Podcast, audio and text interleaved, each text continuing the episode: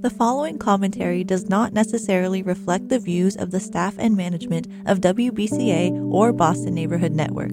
If you would like to express another opinion, you can address your comments to Boston Neighborhood Network, 3025 Washington Street, Boston, Massachusetts 02119. To arrange a time for your own commentary, you can call WBCA at 617 708 3241 or you can email radio at bnntv.org.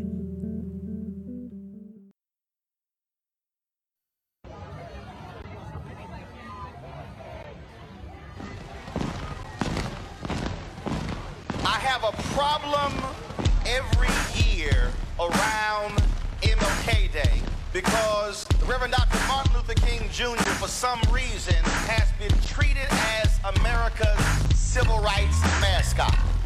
On this day, you'll have folks who would have never in their life marched with, agreed with, voted with anything he believed in. One of the biggest bigots in the United States Congress, he had the audacity to send out a Dr. King quote. The march has begun. Every day we rise like the sun. We fight till the battle is won. Can you hear the footsteps? Listen, cause we're coming like a And we're here on another level, another evening of live, exciting, inspiring conversations that you will not get on the main channels. Why? Because they're not plugged in like we are. We're here on another level. And I'm here with another amazing guest. She was here a couple of months ago, but she had COVID. So she was here, but she wasn't here. And it is none other than the illustrious Queen Stacy Borden of New Beginnings Reentry Services Program. Her house, the house, in the house, 36 Gaston Street, in the hood. It's not really in the hood, like it's in Dorchester, but you know, when there's more than one of us, it becomes the hood.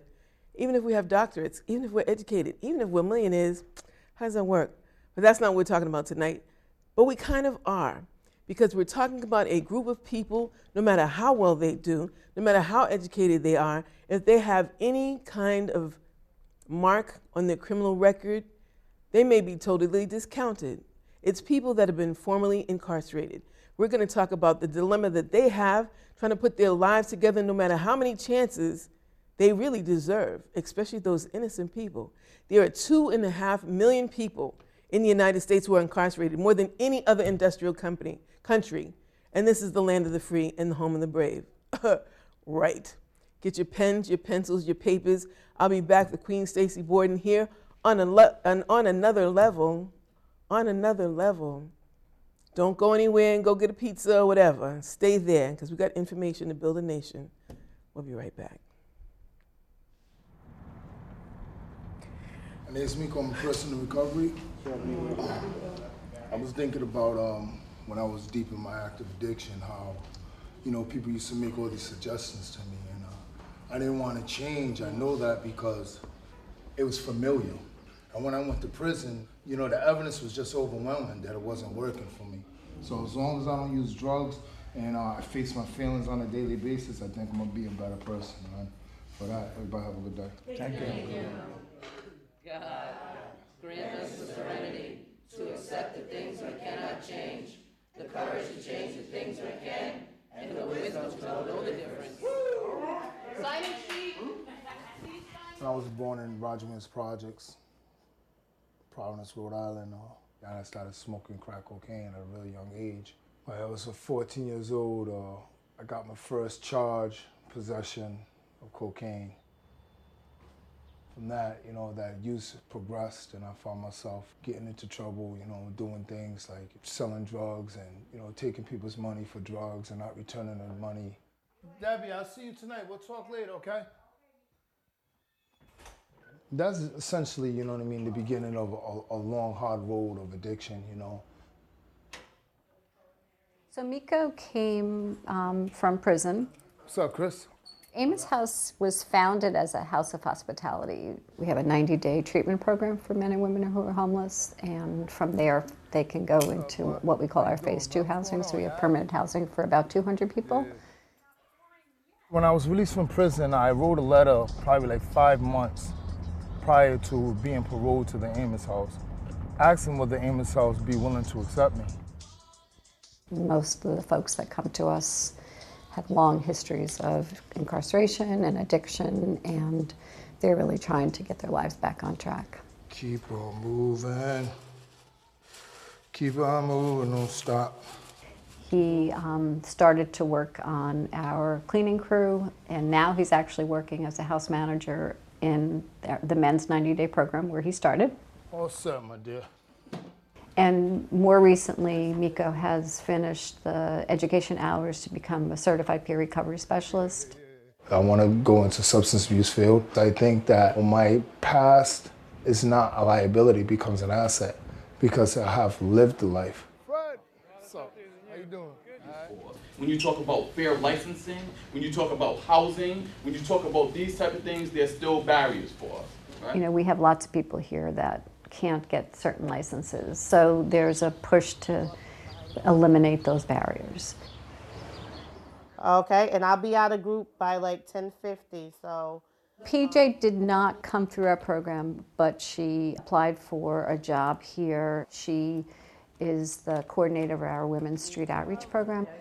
Good morning, good morning, good morning. And then in the residential program, I also do facilitate um, three of the groups um, that we run here weekly focused around substance use. Think of the two most important things for you in your recovery, things you need to keep at the forefront myself and another colleague used the term that we're in recovery from like a lifestyle. So kind of like, you know, hanging with the wrong people, got in trouble a lot as a teen due to, you know, being around the wrong crowds, wrong people. I have been incarcerated twice. No one's gotta open your mouth to everything. You take it and you deserve, you deserve, and you listen.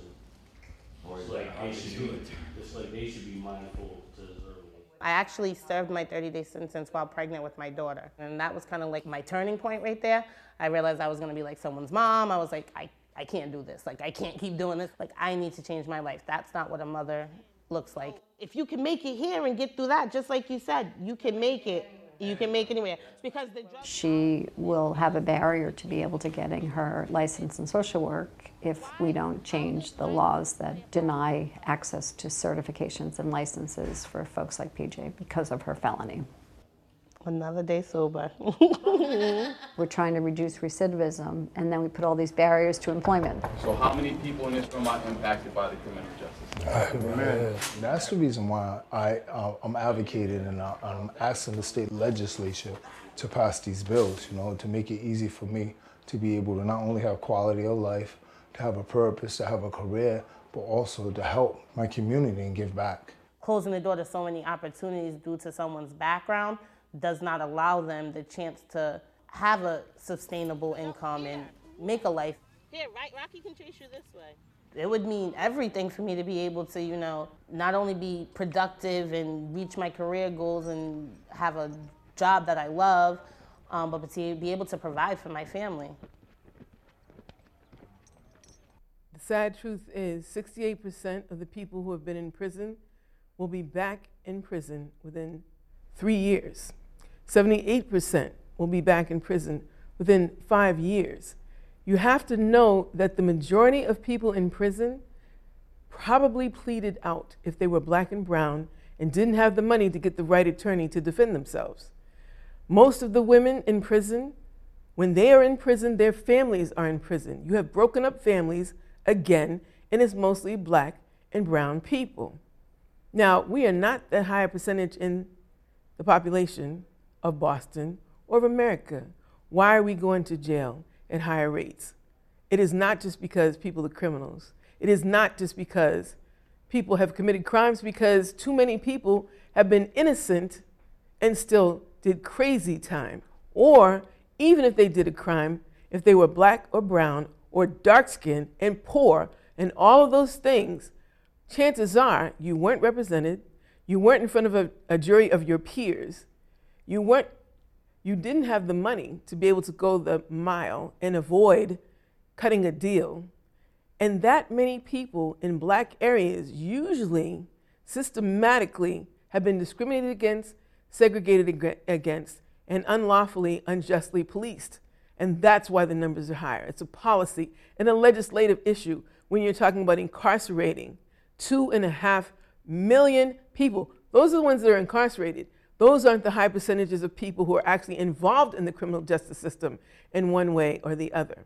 That last clip that you saw talked about the hurdles that people who have been involved in the criminal justice system, justly or not, incarcerated for three days, three months.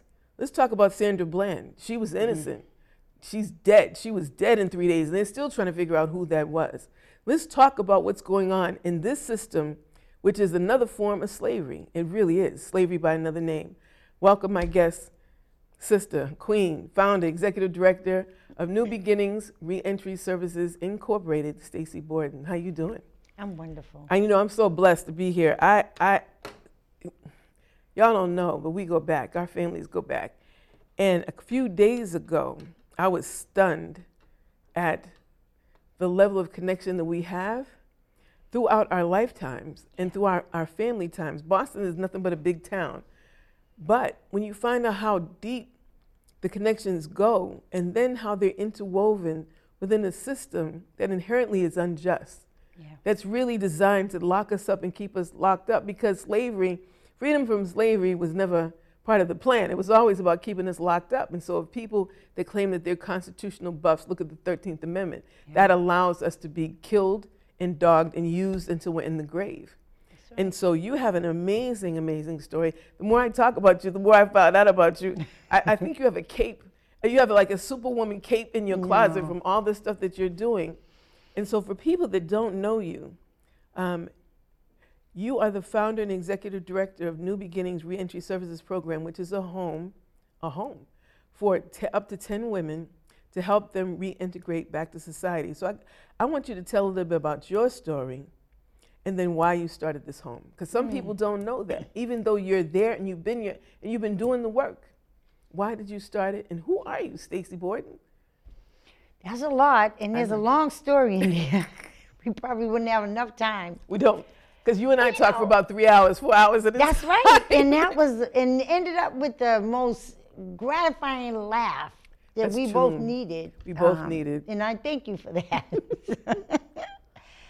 So you know, I mean, I'm I'm just I love when you say the hood. I'm from the hood. I come from down in the Dudley Orchard Park area to Humboldt Ave, which um, was very troublesome growing up. You know all too well, Boston Public Schools had really nothing to offer. There was no interest of us as a lost child. I come from early sexual trauma, sexual abuse, and a rape at 18, mm. and no one never really kind of. I don't remember being in school. That's the darkness I was in, in the trauma that I was in, and I kind of just existed, Sharon, mm. until I found a relationship, a love of my life, which was cocaine. Mm. And, um, and that was very early, as early as 11 years old. And I built a relationship around that just to kind of feel normal. I was mm. looking for some normalcy. You can't come from an abnormal experience to seek something normal. And so that had become a part of my life until it brought me into the criminal justice system. And the criminal justice system was really unfair and unjust. Nobody ever asked me what was wrong. They just kept seeing me as a piece of paper mm. and um, part of their labor union and sending me into the prison, prison system. And I didn't know no better. I don't know why I felt it was okay to keep doing what I was doing, stealing and writing checks and, you know, causing harm in my own community because I didn't realize until later that hurt people hurt people. I didn't intentionally choose to hurt people. I thought it was hurting buildings and banks and mm. checkbooks and, you know. And um, it wasn't until this last 2006 I ended up back in there again. I got out on a bracelet, but the courts wasn't having it. There was 15 warrants set on me all over Massachusetts, and I had to face that. I had to understand what responsibility and accountability really meant. I didn't get it, even then. Mm. I didn't get it until two sisters in the prison system kind of took me under their wing and was like, enough is enough now. You're coming in and out of here, revolving door. You think you're going to go home one day, you're wrong. You're going to do something that's going to end up in here for the rest of your life. Mm. Now, you know, Sharon, growing up in the neighborhood, you hear people went to jail for life, but and you really don't. Yeah, kidnapped, gone. But in, but then when you see them often in the prison, you're not really believing that they're gone for the rest of their life. Mm. Until that young sister said that to me, it hit me. And I'm like, You're in here for the rest of your life? Like, you're never coming home? Well, 30 years had gone by already. I had been seeing her. I Mm. had been going in and out of Framingham since 1982. Wow. And, and I'm like, Something's not right. My family couldn't handle it. I was in trauma.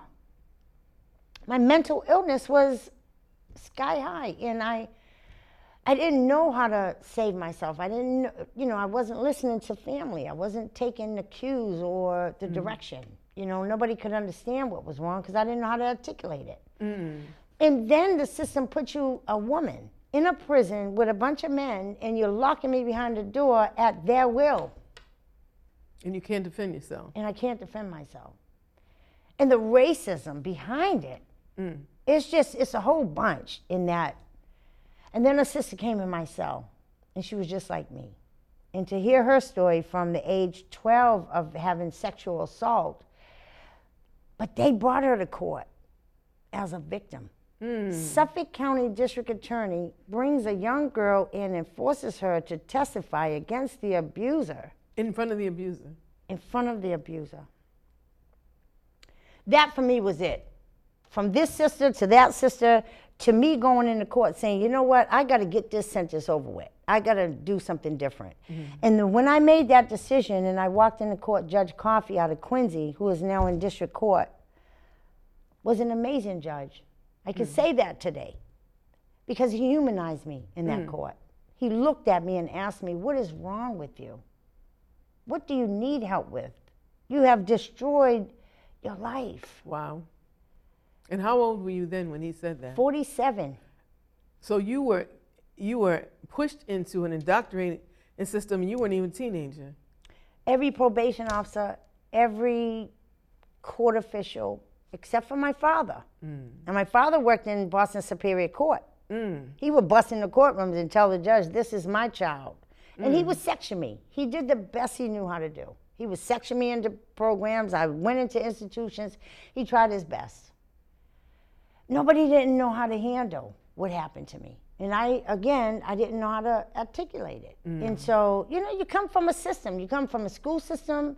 You come from a societal system. You come from churches. All these people are telling you what you should become, how you should act, It's what you should. helping. But nobody's kind of asking, well, what's the matter? Right. How you feeling How you doing? You know, like just don't even ask. Because And you're a kid. Because I'm a kid. Mm. And you know, Pushed into an adult system. mm. and So- so, that for me Mhm. was my opportunity. Manipulatively, I was saying, I better listen to this judge since he's I've got his attention. Let me give him everything that happened. Mm-hmm. What do I need right now? I need to go back in and learn more from them sisters because the state can't handle. The state couldn't help. None of the programs was helping. They they weren't for me. Mm. They weren't my people. Hmm. They weren't. There was no connection. They I couldn't talk to you. and nor could I talk. It was always about them or Mm. about what I should be doing, not Mhm. not my inner feelings. I was suppressing my feelings so deep that it was repressed to the point where I didn't know how to regurgitate it. I didn't know how to, you know, peel the layers. I Mm. just couldn't. And so I said to the judge, I need to go back and do the CRA program. Spectrum program was working, and I wanted to go back. And I wanted to go back to them sisters who were really guiding me in life, not in the prison, but in life. But even though they were incarcerated, you knew that's where you were going to learn. Yeah. That was your that was your schoolhouse. that was my savior. Mm-mm. And I didn't understand that years prior. Like, why are these women up here laughing all the time? Why is everybody so happy? I didn't understand connecting, camaraderie. I didn't understand sisterhood. I didn't understand programming. Mm-mm. And the more they was using their voice, the more I learned how to use mine. Mm. And the more I learned how to get up in that law library and understand what the law was, what they were creating for us. And I'm saying, this is unacceptable. And something happened. I call it a maturated state. In that moment, in that year, I went to court 64 times. For what? The same thing? For all those warrants. Ah. And judges weren't giving up. And so I said, okay, it's time for me to understand that accountability. Mm. 64 times I felt, or maybe I understood then, the slave mentality. Plantation. The plantation. Like you got Essex County, Suffolk County, Norfolk County. North, all these counties are coming in and dropping the shackles, and they're waiting for whatever county you're going to court. And I and I heard it, and I felt it, and then you're shackled, and you're put on these transportation vans, and the drivers don't care. Mm-mm. And I was shuffled around in the back, shackled to 10 and 11 other women who were sick like I was nine months prior, pregnant, withdrawing from alcohol and heroin, and nobody cared. Mm. And I'm like, this is so unacceptable. And then you're brought into each court like a chopping block, like you're getting to get sold. Mm. And it was a sale. You don't have a bail in this court, but you got a personal in that court. Well, you got twenty five hundred dollars in that court. You got You're making money. and I and something just happened to me, and I was like, "Oh my God, what am I do? Am I allowing this to happen to me, or am I, am I allowing the government to do this? Are you helping them do it? I'm helping them do it." And so I made my mind up. When 2010 came, I said, "You know what? I'm gonna get out. I'm gonna learn some things. I'm gonna listen to my sisters. I made a promise to them, two sisters and some other women, that I was gonna get out and create something different." So we never have to go back to prison again. We don't have to endure that brutal culture Mm. that most people don't know nothing about, even though they say you commit the crime, you should do the time. Well, how about it's not a crime, it's a transgression? How about it's something that we didn't understand we were doing to survive? That's right. Well, especially because a lot of the crimes, economic crimes.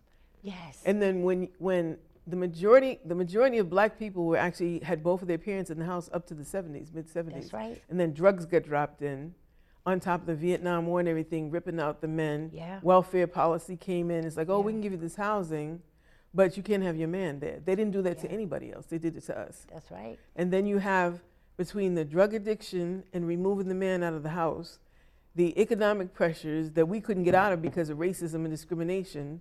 And you got all these women that are raising these kids. Mm. And then you've got the three strikes crime and the whole drug war, which was really a war against us. Yeah. And they use drugs. There's still people, there are still people in jail for marijuana crimes, and marijuana is legal. Mm. Let me say it again.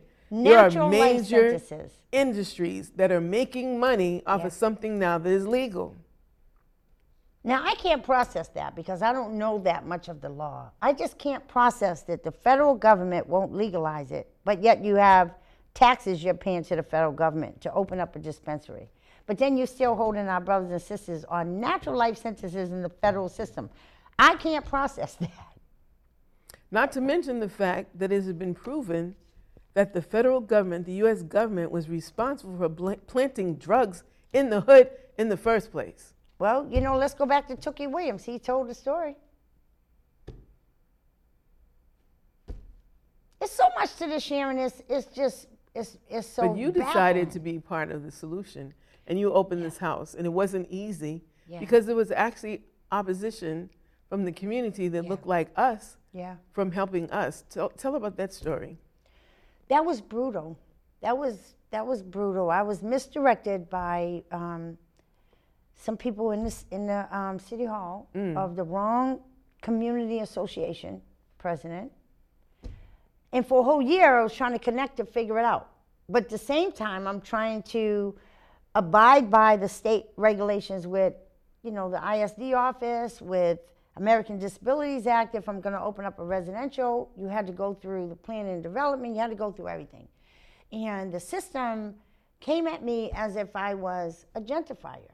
Mm. Now I'm like gentrified. Now I know I lost my apartment because somebody bought it and I had to leave because I wasn't paying from twelve hundred dollars a month to twenty two. I understand that process, but I don't have no money.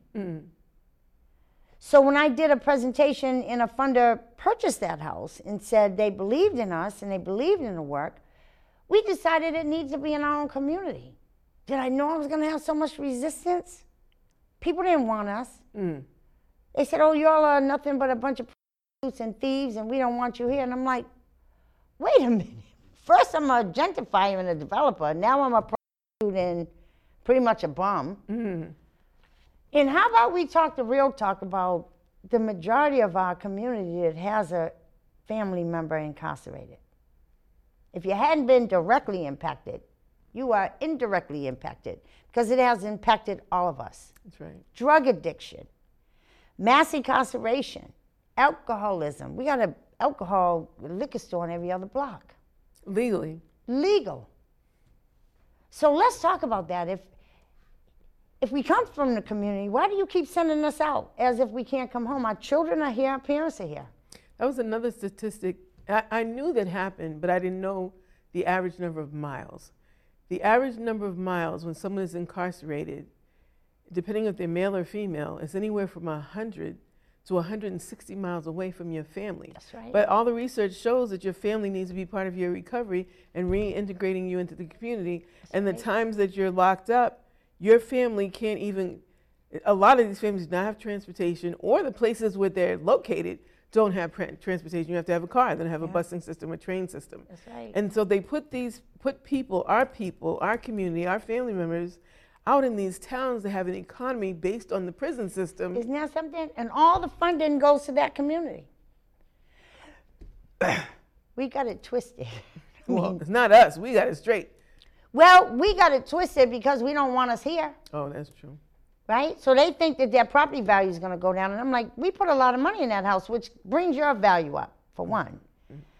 We got employers coming in that feeds the community. If we had some meters, people want me to shut up about meters, but if we had some meters, then the employees could pay the meters. The meters should be going back into the community, just like every other community where they have corrections, right? These COs and halfway houses and all that goes into, they shop at those stores, they go to their gas stations. Why can't we do the same thing? Because it ain't about us. Well, we're going to make it about us.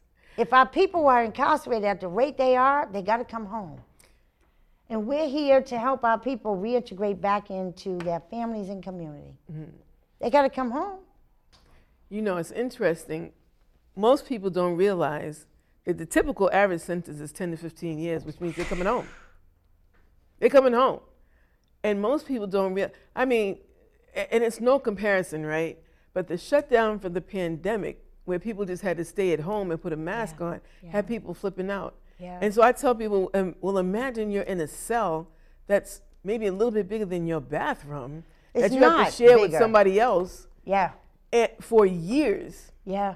Years. You have to share showers, share bathrooms, share everything. You have no more humanity. They're stripping your clothes. Wait a minute, there's no shower in a cell. Mm-mm. No. toilet. That's right. And that's not private. That's right. You sit up there doing whatever you do. Everybody knows it. They've got cameras. They got everything. If you get raped, you get beat up, you get shanked, whatever it is, it's on camera. Let's even go back to the language. How about the word inmate? You're mating people. You're forcing it. You're putting them in a cell to mate. It's Mm. derogatory. The term is ugly Mm. and demeaning. And we're not inmates. Mm. Human beings are natural to come together, especially long periods away from each other, and you're forcing it. and you're doing it. A lot of people getting locked up during their adolescence, and they're trying to figure it out. You're out. taking away from their procreation time too. It's a, it's a lot. Mm. I, I mean, I get real passionate about this. If I just understood something prior, but I didn't, and I can't have any regrets. Mm. And all I can do now is try to keep us and myself enlightened, so we never go back. It's a system that needs to be unfolded. People say, well, what do you do with the people states? Well, I don't know. The only solution I have is to try to do diversion and try to keep people out of them and bring people out of it. Totally. Reentry. Completely. Completely. And restore them, which is restorative justice. It's restorative justice. Well, you know, I, I have a theory that we should start with transform harm. Mm-hmm. How do we What does heal? that mean? It means we're going to transform the harm we've caused, right? It's about accountability. There's key words here. Restorative, yes. But restorative is two people coming together, or the families and victims, or the perpetrator and the victims. That comes after an individual has the opportunity to heal from the harm that was caused to them. So then they can see what accountability means of the harm they've caused. And then restorative justice happens. How about we think about that instead of continuing the indoctrinated thought that you did the crime, you should do the time. You know, there's a, um, a story that I read a long time ago in the African village where, you know, a young man committed a crime and everybody in the village came around him in a circle and told yeah. him all the good things about him. Yeah. Yeah, you right? messed up and you did this, but we're looking at the good things That's in right. you. And that's why you're valuable to us and we need you here. We need you to correct that behavior because we need you and we need That's all the good things in you. There's you. other communities that do that. There's other communities, they have their own processes. They have their own ambulances. They police themselves. Mm-hmm. They do this that village, that communal process. But we have a whole different system. We go in these court systems, they're predominantly all white. Mm-hmm. The whole racial discriminatory practices, the patterns that's been going on for decades, some would say, or some judges say, I didn't even realize I'm doing it. I'm like, They're part of the system, part of the problem. how do you think that you sit on that bench, white, white clerk, white court officers, white district attorney, and often white defense attorneys, and we're standing there dumbfounded because we don't know any of your languages. But you don't know that you're practicing discriminatory practices, disproportionate sentences, wrongful convictions, that your prosecutors are acting in a prosecutorial misconduct manner? Hiding evidence is called exculpatory evidence. They're pushing it away. They know they just got that discovery. And now they're going to hide it because they want the win? Is this about your career and losing someone's life?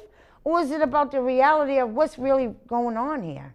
That you don't have to sentence that young person, could be an alternative. And judges have the discretion. When are we going to talk about that? But it comes down to not even seeing us as a human being since we've been here in this country. Yeah. um, and still having that mentality. And so hopefully you still have the mentality to hang with us. We've got some information that's really, really crucial. And we've got some information about a community resource fair that's happening Saturday, August 13th from 12 noon until 3 p.m. It's in that lot, I know y'all know, in Uptown, beautiful Uptown Grove Hall, right next to the post office. It's a vacant lot. And so the Community Resource Fair, Transforming Communities and Creating New Beginnings, is this Saturday. See, we're live, so we can say this Saturday, and it'll Yes. be we'll be re, re cablecast before that, so we can say this Saturday. So most people know somebody, or maybe even themselves, or connected to someone who has dealt with the criminal justice system. So the Community Resource Fair is for the community of Grove Hall and Dorchester, and it's specifically geared towards providing services and resources and information to the formerly incarcerated members of our community. So I want to make it personal. I want to make it personal. Seeing my father, my first memories of my dad were at two years old with seeing him in prison and wondering why he wasn't coming home with the rest of us. And he didn't come out until I was eight years old. And then he was murdered at 13. But he has influenced my life so much that this is the work that I do. This is the work that Stacy does. And when I thought about all of the people, because I'm helping her do the resource fair. And what do I look like reaching out to strangers if I'm not calling my own, my cousins and my family? It's like I'm doing this for other people, but I got people in my family. It's like, you know what, you should come out. And I also asked them, what is it that you need when you came out? What mm. was the difference in you trying to get it versus someone who didn't have a court record? What it- was the difference? What did you have to do? Mm. What are the hoops that you had to jump over just to be not even level playing ground, just to figure out what's going on? Because you haven't been in what's been going on for a while. Mm-hmm. So we want to bring you to another level. We got some information for you. In addition to talking about the community resource fair for everybody, that means everybody, Saturday, August 13th from 12 to noon, next to Uptown, beautiful Uptown, Grove Hall, Post Office 02121. This is on a level, on another level, bringing you to another level. And got some more information about formerly incarcerated and convicted people's movement and Terrell Jackson. Don't go anywhere. Check out this clip. My name is Sandra Cole. I live out in the Hazelwood area. Um, I'm executive director of Poor Law. Poor Law stands for People of Origin Rightfully Loved and Wanted. Um, I collaborate with um, Decarcerate PA and um, also with Fed Up. I'm here to talk about what Charles was just talking about how we need to educate educate our people about really. what's going on in these prisons. And just from experience, like Charles hit it on the head, like, you know what I mean? We, we have to stop it because I, I figure it's like a Jim Crow, Crow rule. You know what I mean? This is slavery now. You know what I mean? The jails have become a business anymore. You know what I mean? You figure, you know, the phone calls are three dollars and some change. You know, you gotta um in order to put money on the books, you gotta give them money to put money on the books. You know, um my husband, his name is my fight came from Terrell Johnson, who's been in jail now for 17 years for a crime he didn't commit. Um, they offered him a, a, deal back in 2009. They said, if you take this deal, we'll let you out. Uh, he said, I'm not taking a deal because I didn't do the crime. So it's 2012 now. He's still in there, and they just keep postponing his hearing. So um, our fight is support. Like, we need support. And I think that we need to stop creating wills when there's already wills already created. Like there are so many organizations that comes together all the time. And I think that if we go in by force, like helping each other, they'll see that we're serious about our mission. Right. You know what I mean? But we gotta stand together because if we don't stand for something, we're gonna fall for anything. And at this point I think we've been we've been we've been coming out of that fall. You know what I mean? We definitely been coming out of that fall, but we gotta we, we gotta continue and we gotta come stronger. So if you got a friend to come to these rallies, get but we need support.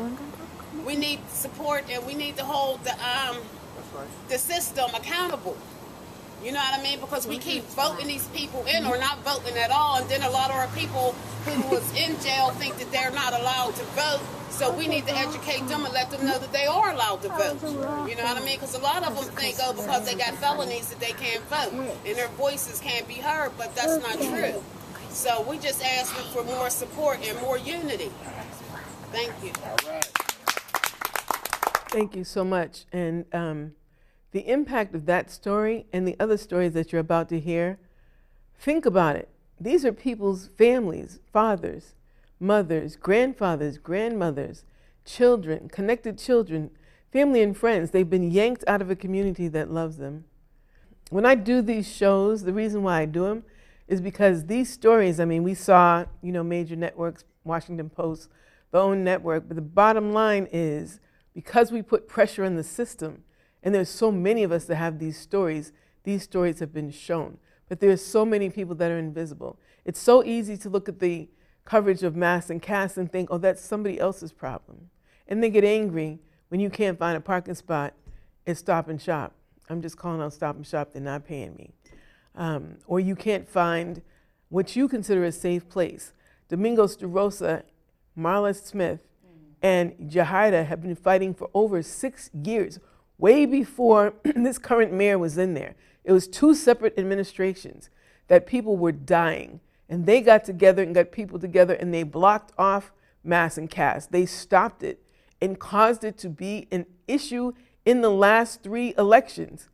And then, still, if you drive past there, there are people in tents, there are people dying, people taking drugs, people being sexually assaulted and stabbed and shot and overdosing. And you can't just say, not in my backyard, which is what people tried to say to Stacy. When you have people out there and you don't like the fact that they're yelling about what's going on, Domingos DaRosa has the Boston Bengals, which is a football team for young people, in a park that's right near Mass and Cass. And he got tired of picking up needles that his kids could get stuck on every single day. Every day. People having sex, people shooting up, people doing inappropriate things in front of kids. Because we always say, well, we need to have more stuff for the kids. And then we don't support those programs that are actually part of the solution. New Beginnings Reentry Services needs your help. No, they're not continually funded by the government. She's hustling. I know she's hustling because I'm out there with her. And this community resource fair this Saturday is a hustle that has brought together over 40 organizations to say this is what we have for us. We're not waiting for people to save us. We've got people in our community like Stacy Borden that are phenomenally helping our people. Ain't nobody coming to save us. It's for us by us because we need us. So back, welcome back to the last few moments that we have. We've got about 10 minutes left. Stacy, why did you decide to do this? You're so giving, and yet you've had to keep giving and keep giving, and sometimes trying to fill up a well from someplace else as you can continue to give. Mm-hmm. So, two things in our last few moments. What do people need? What are the what are the obstacles that they have to overcome so that they don't go back to jail? Well, you know, often we think that, especially Mass and Cass and people that come out of prison, need housing. Well, we need housing, of course. It's a fundamental right. But there's a barrier to that. Most people that are Mass and Cass and most people that come into our program are fully incarcerated. And we know that these housing authorities are putting a block on them because of their CORIs, right? Even though the CORI was reformed. I'm not a reformist. I don't believe in reforming because you didn't reform anything. Mm. There's still laws enact. Mm-hmm. And um, we're having a hard time with even filling out an application. So we believe in programming. We believe that if we can help the young ladies and we help with some men, but we have a home for women, we start the process of, you know, job interviews, mock interviews for housing because they're going to have a, an appeal. They're going to be denied, and then we got to go up for an appeal. But even isn't there, not to cut you off, but even, I mean, you say it cavalierly, but there are things that people take for granted. If you've been locked up, you may not even be familiar with the internet.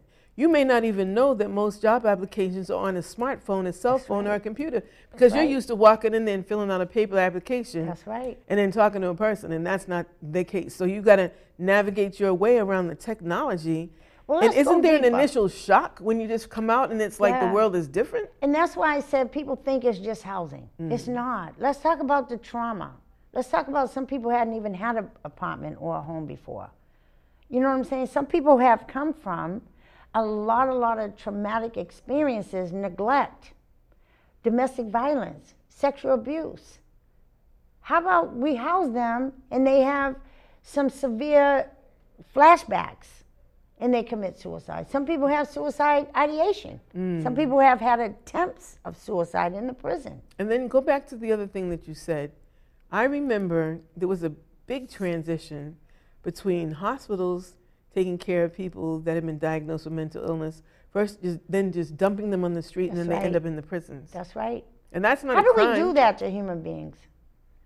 How about we give them the nurturing, the love, the services, and provide them programming in mental health, mm-hmm. trauma informed care, substance abuse services, to get them stable enough to have a job, to prepare them for a job, workforce development, or career development. How about we prepare them to say that you can learn financial literacy and computer literacy, learn budgeting and saving so you could have that apartment and be sustainable. And too many people don't even have a high school diploma That's or the right. equivalent. And then, uh, correct me if I'm wrong, at one point you could go to college and take college classes in prison. They've eliminated that with budget cuts, right? And you know, they just did that.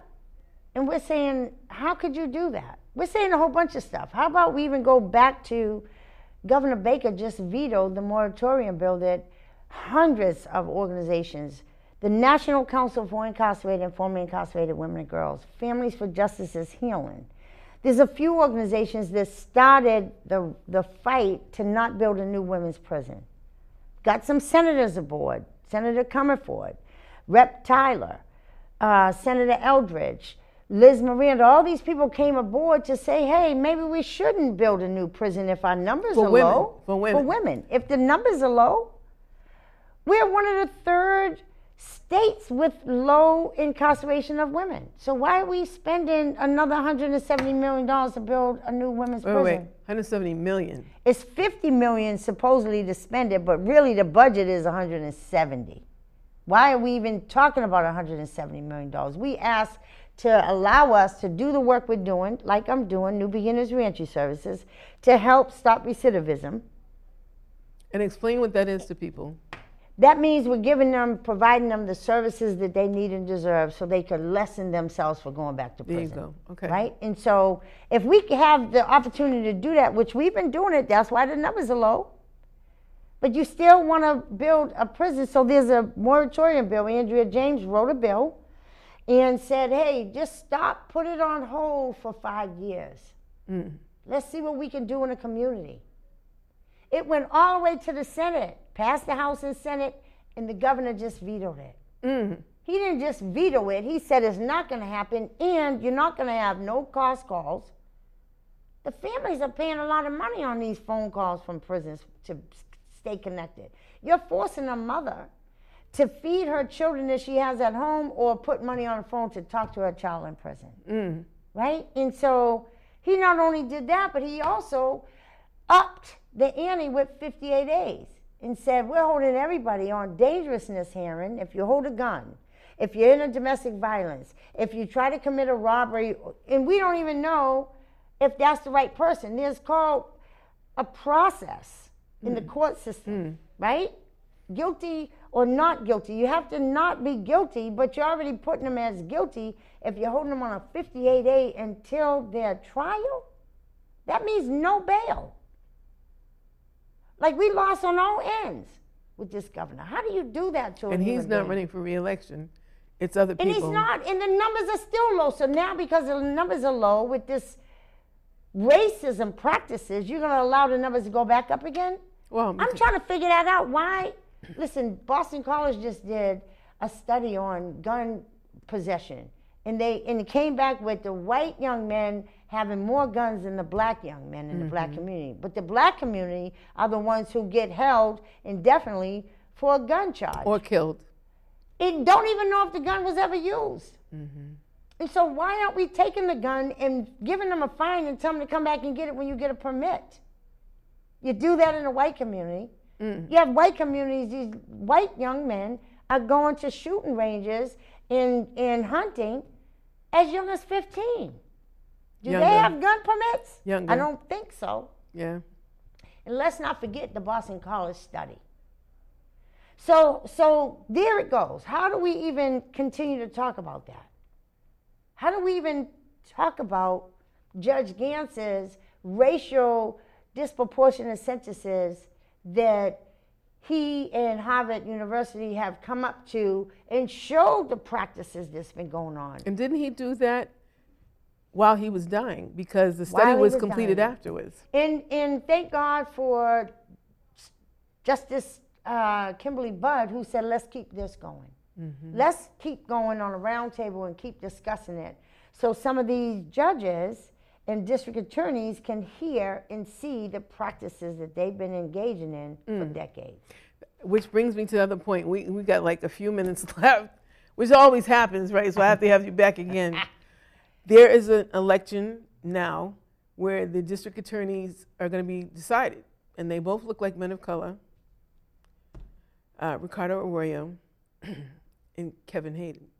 Those are the 2 And then you've got the sheriff's race, Sandy Calixte and Sheriff Steve Tompkins Yeah. people of color. Then you've got Attorney General Andrea Campbell, Quentin Palfrey, and the one with the three names. I'm so sorry. that, I forget her name, but you know, uh, I'll correct that. Just not tonight. So, but my point is that we've got an election where we can actually choose the people that have the policies that we need to turn this around. But people have to pay attention. The primaries is September. The election is 11, uh, uh, November, uh, November 2nd.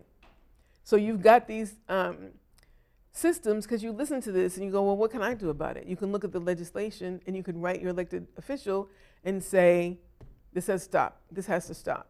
You can lobby Verizon and all these telephone companies that you may be paying your money to and say, Yeah. this is this has got to stop. This needs to stop. Yeah. Um, you can come out Saturday, August 13th, from 12 to 3. You heard what I said. You can put your money where your mouth is because this could happen to anybody, whether you are guilty or innocent in this country, and you've got to know that. Um, the last few words, Stacy, about how people can get involved in this mission, whether they're Well- related or formerly incarcerated or How can people help? Let's say, you know, if, if you are formerly incarcerated or have someone directly impacted by the criminal justice system, the whole vision is for our formerly incarcerated community to see all the organizations and resources that we have visually in one day. And more so, if our elected officials are coming, we want them to see just what we're asking for. They get budgets every year, whoever gets in office. We hope that our progressive people mm-hmm. get in office and follow, especially the district attorney's office, follow Rachael Rollins' lead of what she wasn't going to do and incarcerating us at a mile a minute and giving us more treatment and programming. Mm-hmm. But we're hoping that the elected officials can see that these are the organizations that are on the ground doing the work, and therefore they should be investing and making sure that the budget goes into the community. Mm-hmm. That's the point of this. And more so, we need mental health services. Mm-hmm. We don't talk about that enough. We're missing the point somewhere. And so we're hoping that people come out and support. We hope that people will come out and know that these reentry services and programs work and they're much needed and we need funds. We need the support. Thank you. Again, Queen Stacy Borden, and thank you for being here with us this evening. Thank you. It's been on another level Saturday, August 13th from 12 to 3, right next to the post office in beautiful Uptown Grove Hall. Take care of yourself and each other. God bless. The preceding commentary does not reflect the views of the staff and management of WBCA or the Boston Neighborhood Network. If you would like to express another opinion, you can address your comments to the Boston Neighborhood Network at 3025 Washington Street, Boston, Mass. 02119. Attention WBCA LP 102.9 FM. If you would like to arrange a time for your own commentary, call WBCA at 617 708 3241 or email us at radio at bnntv.org.